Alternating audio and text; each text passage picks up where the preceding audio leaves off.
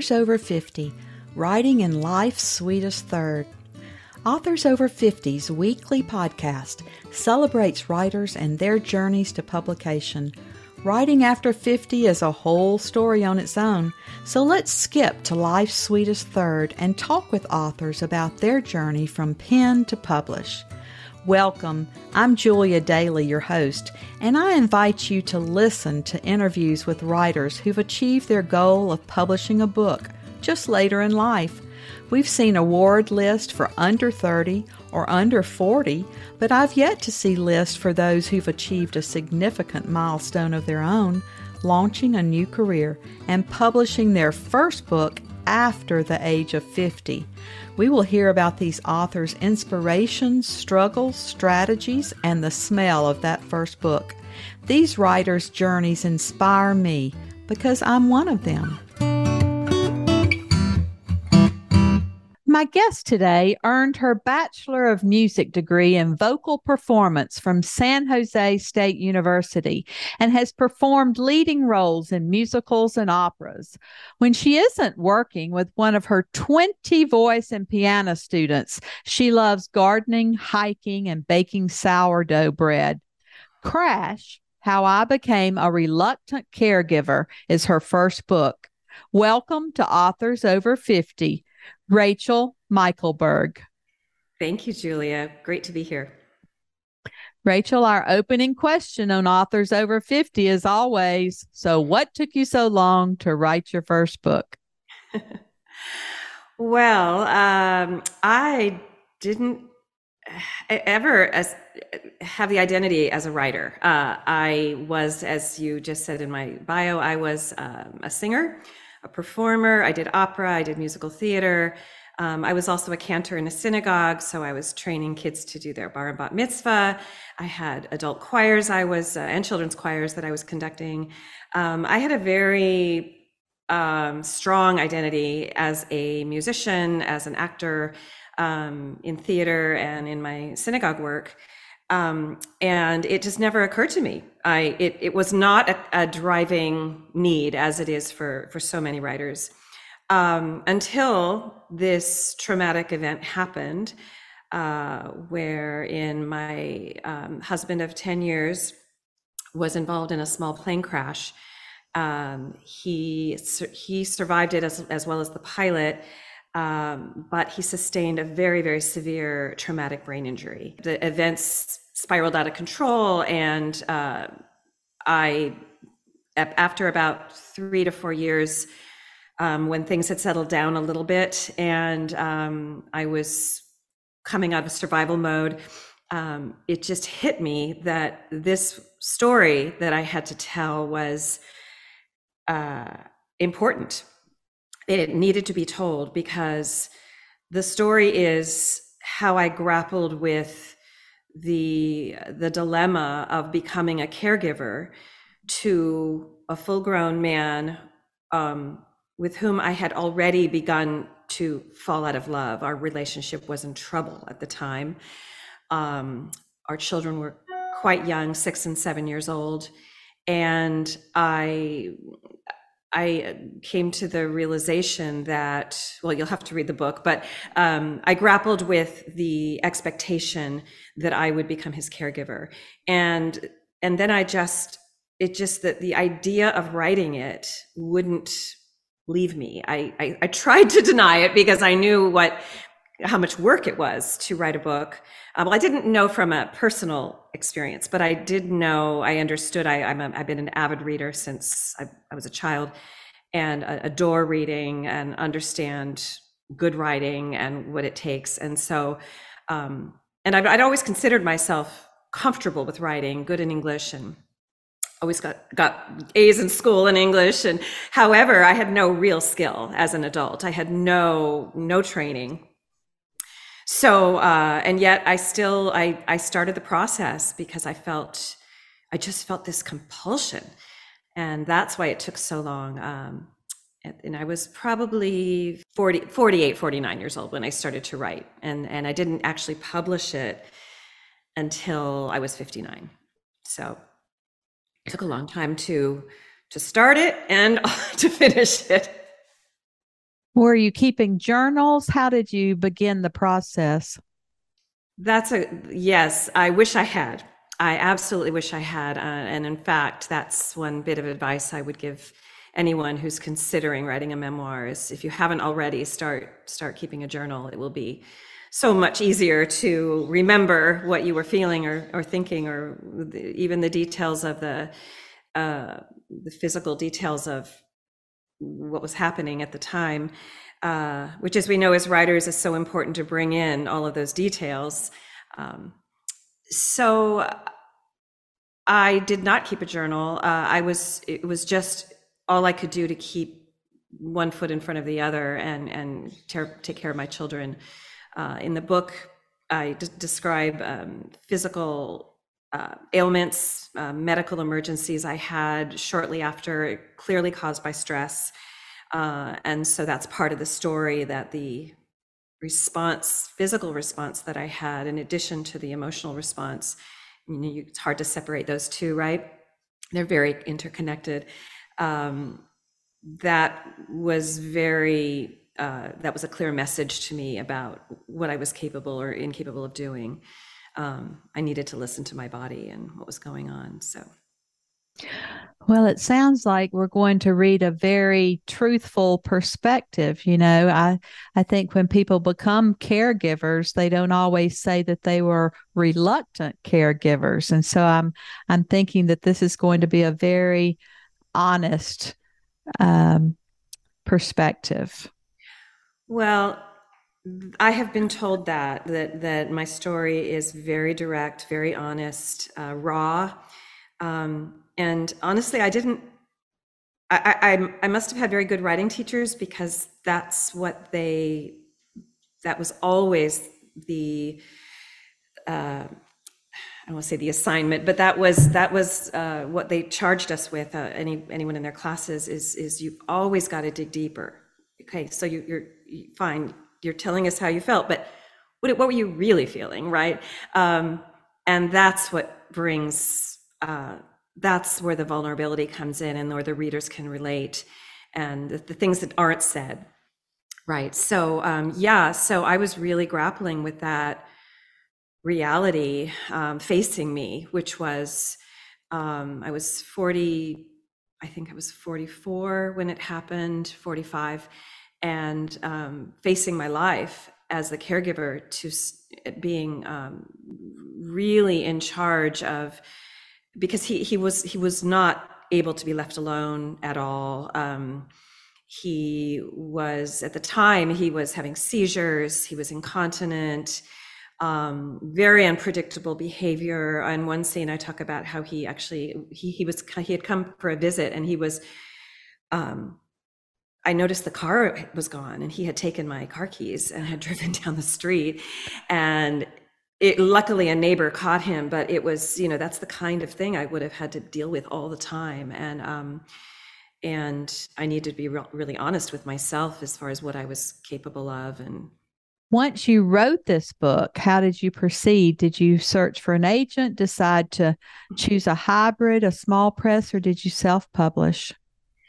Uh, so I chose a hybrid. Um, I had been working with, I had a little bit of trouble toward the end of the writing process, sort of putting it all together and uh, working in the final drafts. And so I hired an editor actually before I finished a, fi- a so called final draft and um, and he uh, had a kind of old school editor who really encouraged me to go through the normal query process and try to get an, agent and and do all of that. And I started to do that. I, I, took I took a class on how to write a query letter, and I did you know I did all of that, all of the due diligence, and I started to query and. Um, got some good responses uh, really i think honest interest but you know no no bites. And around the same time um, some of the, my writing colleagues my writing peers had um, been publishing with a hybrid press called she writes press. And i decided to go ahead and submit to them. And they do they do vet. They don't take everyone um, every manuscript. So um, they did accept me and they loved it. And it just felt like a it felt like a good fit for me. Um, and this not to to release the stress of the que- the whole query process and waiting and waiting and waiting. Um, I still had it still was a, close to two years before it actually published. Um, so um, there was waiting involved, but um, I did f- feel very comfortable with my with my choice. Well, they're a very uh, highly respected hybrid press. Exactly. Exactly. I thought if I'm going to go with a hybrid, then this is the one to do. Um, and I was I was uh, thinking about self-publishing, but I'm I'm very glad that I made the decision I made. Well, also because they create such a community of women writers who really stay in touch with each other. Yes, that's that was a huge benefit that I had really no idea about that that would happen, and especially during the pandemic because that's when I published in April of 2021, and um, it was sort of a lifesaver to to have those, those, weekly meetings with my cohort, and and the other the other benefit was that She Writes is traditionally distributed through Ingram, and so um, I was more confident about the distribution. Well, how did you get your writing accomplished with so many voice and piano students? How what was your writing routine? Were you a morning person or a night person or in between the lessons person? All of the above. Um, you know and not having really any any training or or or or process as a writer um, and ha- being a single parent at the time and my kids were it was really their middle school and teenage years when I was doing most of my writing. Um, I I would drive my son to his breakdancing class and take a half an hour and go to the nearby coffee shop and try to get a page or so done. Um, my my favorite way to make progress was um, going to retreats. Uh, when the kids would go, eventually their dad moved to Israel to be with his um, sister um, who was going to take care of him, I um, I got a couple of weeks off, and I would almost always try to sign up for a, a writing retreat during that time, or even a weekend. Um, I would get them either friends to take care of them or well at, at one point they were old enough you know when they're 16 17 18 i was able to get away um, and i was taking writing classes which which are great for you know when you're paying for a class, you want to show up with some work to mm-hmm. to read so that you know you're you're getting the most out of the class. So um, yeah, I when I realized that I needed to write this write this story, I just started asking around about writing classes and found a teacher who I'm still with. I adore her. Um, and she also wrote a memoir recently. And um, I just just learned as I went along. It it was it was a very interesting process, and I found out that I love hanging out with authors, writers because they're just really cool. I, I too love writing retreats, you know, to have that free time to just sit and write or take classes in the morning and write in the afternoons. And, and it does give you some hard deadlines to have that material ready for, for someone to read the next day. So that really is most helpful. Oh, it really is. And, and at one of my retreats, we did a, a sand tray uh, exercise. I don't know if you've ever heard of that, but there's there's a, you have a tray and it's got a bunch of sand in it and they have all these different little figurines and little artifact little you know shells and and all kinds of things. This room is filled with it. And you take you you you tell your story. You take little figurines and you tell your story. And and it helps open your your eyes to oh i hadn't thought of that that this is this how did this end up on my tray you know so interesting. So um, it, it's those retreats are great because they're not as you, you know they're not just where you sit and write. There's all kinds of interaction and. What about publicity? Have you found anything that works or doesn't work? We writers don't necessarily like to promote ourselves. Yeah, I, I'm sure you can you'll agree with me that it's it's i had no idea how hard it was and how what was involved um, uh, yeah, you know, I'm not I'm not afraid of promoting myself as an actor and as a person having been in the theater. It's we're we're expected to, especially community theater, we're expected to promote our show, to get tickets sold, and so on. Um, but yet, I didn't have the confidence. I don't, you know, I was gaining the confidence as a writer. So, um, what has worked? Um, I'm still trying to figure that out. I, I have done several podcasts, and I really enjoy them. They're so much fun to meet these great interviewers and um, I do think that helps. Uh, I have um, I have done some Facebook advertising, a little bit of the Amazon advertising has not worked well for me. Um, tried to figure that out. Um, and uh, I'm in a I'm in the process of understanding who my more specifically who my readers are. Um, I, in fact, I just hired a specialist, a marketing specialist to help me do that. Um, when you are preparing a book for publication, as you probably know, you are supposed to really zone in on who, zoom in on who are your ideal readers, what's the demographic. Um, and yet, apparently, there's much even further you can go with that to try to find where those people are so that you can directly connect with them. So that's that's my current goal.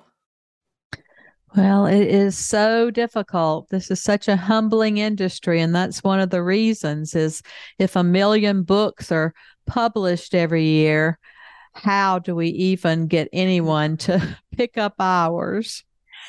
Yeah, and yet I feel like the the the topic of caregiving uh, is is is huge. Um, most of the time we're caring for a parent um, rarely it does happen a spouse um, and yet as we age that's more and more common and um, i feel like it's a pretty universal topic um, yeah. particularly with women so um, because lucky us we're the ones who usually do it right very true why don't you tell us a little bit more about your book set up the section that you're going to read for us today and let us hear your tone and voice in the book. Yes, I'd love that. So, uh, as I said, uh, he was in a, uh, his name is David. He was in a small plane crash. We'd been married for about 10 years. Um, my son was six and my daughter was seven at the time. Um, and this scene happens a few months after the crash. The crash happened in April of 2005, um, and so this is happening in the summer. And I'm I'm really in this, as I said, um, deep in this survival mode of just trying to get through, not just the day, but the next five minutes. You know, um, everyone grills me about how the kids are doing. Always the first question they ask after inquiring about David. So innocent, so caring, so gentle so predictable. Yet I never know how to answer. Shitty? Fine? Managing? Resilient? All of the above? In truth, I have no capacity to deal with Hannah and Joshy's emotional health beyond loving them, meeting daily needs, and keeping their lives as normal as possible. I'm told I'll just know when it's time to get them some therapy. Late July, it's hot as hell in our cute but pre war house. The few ceiling fans pant to stir the smallest breeze. I let the kids off kitchen duty. I want to be alone, have a reprieve from their bickering. They're watching High School Musical for the hundredth time. Get your head in the game, sings Zac Efron, his teenage angst particularly irritating as I rinse forks and dishes. The pockmarks on the vinyl floor and dingy tile grout add to my annoyance at the goddamned useless fan. Suddenly, I'm gulping, sobbing, choking. I hate this kitchen, hate the dirty forks, hate Zac Efron, hate David for doing this to me. Most of all, hate myself for being so powerless. Mommy, what's wrong? Why are you crying? Hannah can feel my meltdown from the next room. She comes in and hugs me. God, I try so hard not to let them see me cry. I'm okay, honey. Stupid lie. I'm sad about daddy, I managed to be truthful. Hannah is pure compassion. She leans back, her little arms sweet around my waist, and looks up at me. You don't have to cry on the outside.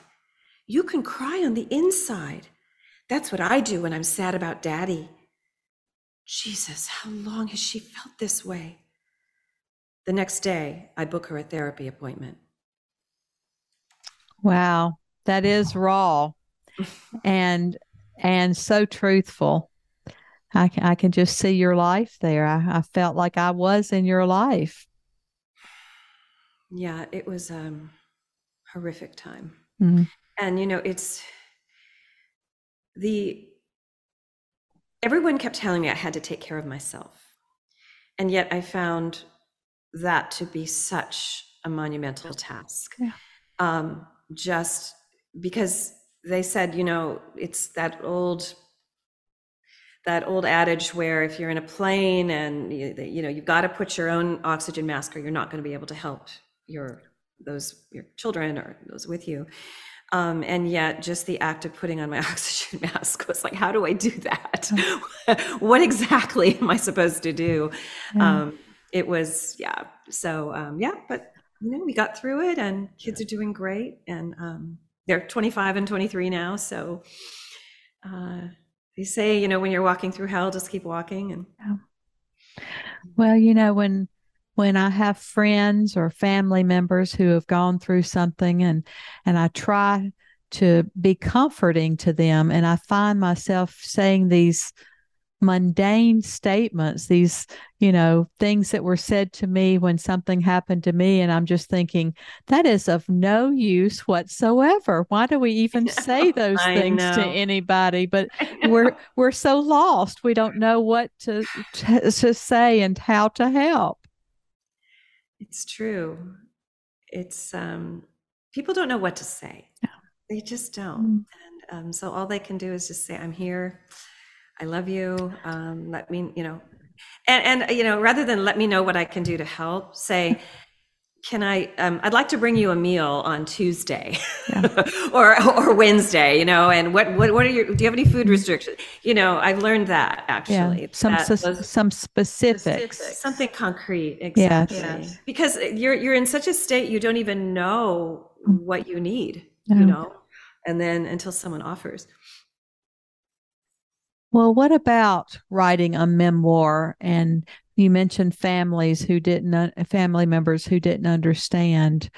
Um, what did they think of of the book? I know sometimes these can be very touchy subjects with families. they absolutely can be uh, and i was quite concerned however my relationships had already changed with uh, many of these people they had gone through some very very rough patches uh, almost destroyed um, and yet by the time the book was published they were mostly repaired never never would be the same um, because of some of the, the decisions that i made. Uh, however we had we were civil and we were we had moved past it for the most part. Um, and so I did send the, the one in particular that I was worried about was my sister-in-law, who is a is a very main character in my book. Her name is Dora. Uh, she lives in Israel, and um, who I had adored before all of this happened. We had a very close relationship, despite the fact that we were in different continents. Uh, uh, and um, I sent her the book before it was published. I sent her a, an ARC, you know, an advanced reader copy, um, with a with a with a letter telling her how much I appreciated everything she did for David, everything she continues to do for David, um, how I I really believe in her heroism. Actually, I never got a response, and and I decided that was okay. Maybe she just didn't know how to respond, um, and so. But I felt better about that. I had made the effort to to get have her look at the book first. I wasn't it wasn't going to change anything. It's not like she was going to say, "Oh, I you shouldn't publish this." I was still going to publish it, but I Mm. felt like it was important to do that. Um, and others, uh, my sis, uh, another sister-in-law um, who has a barely mentioned, but she she actually she's lives in Germany, and she actually offered to to translate the book.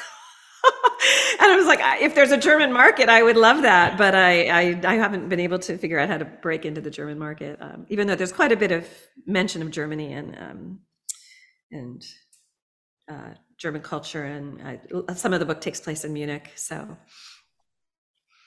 what, what do you think the best money you've ever spent as a writer was? Mm. I believe it was hiring my editor.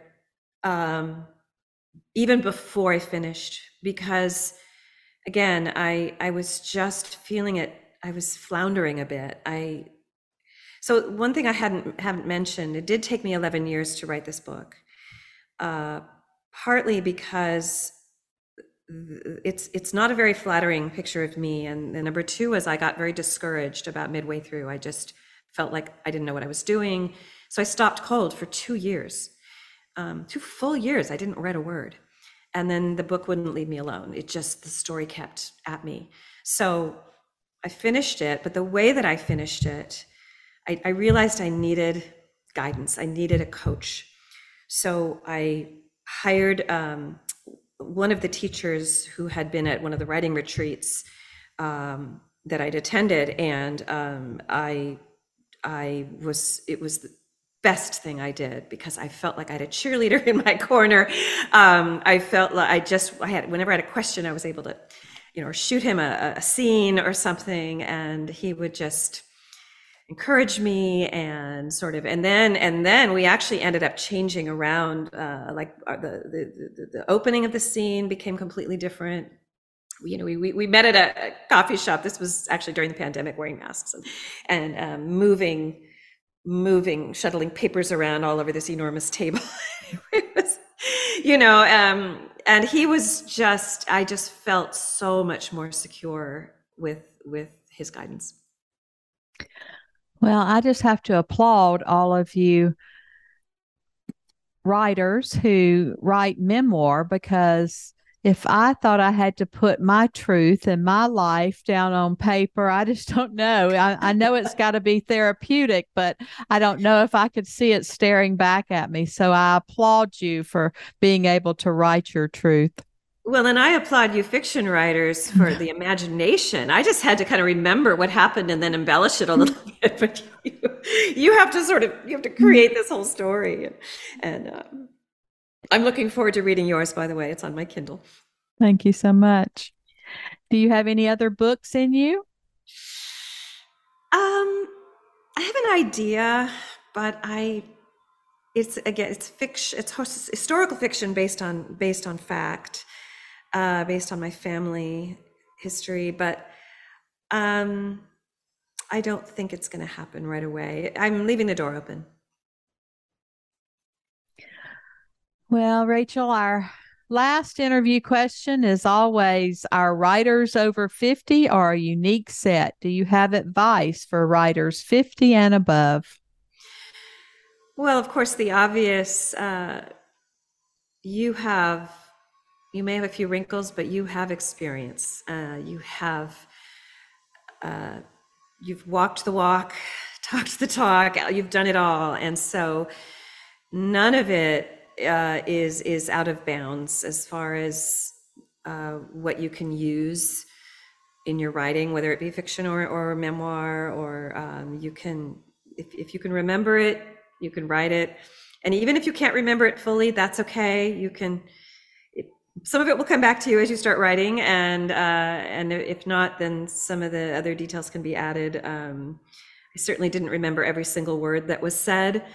Uh, you know, 15 years earlier or 10 years earlier. So uh, I just reimagined. So that's number one. Um, and I would say this is advice for all writers, uh, which is a, what yet another writing teacher, uh, the advice was if you ask yourself the question, and this is particularly for memoir, who was I kidding? This is how I really felt or this was what I was really feeling. You know, I was really feeling resentful. I was really feeling jealous. I was, you know, things that you aren't proud of admitting, because again, circling back to what I said earlier, that's where the real, that's where the real truth comes from and and and therefore the connection with your readers because they have inevitably felt that way as well if they're being honest with themselves so um yeah that would be my advice. Well, I just thank you so much for that advice and for sharing your story with us today. I think this is an important book and I think so many people who are in the same situation or similar situations are going to reap so much from from your truth. And so we just appreciate your putting it out there for everyone to see and to to benefit from. And we are Happy that you're now one of our authors over 50. Thank you. Thank you for joining us today. Please look for Authors Over 50 every Thursday when we will have conversations with accomplished debut novelists over the age of 50. Please subscribe and share with a friend. And check out my own publication journey after 50 at www.juliadaily, that's D-A-I-L-Y, like dailynewspaper.com. Until next time, keep reading and writing. And remember, it's never too late to fulfill a dream in life's sweetest third.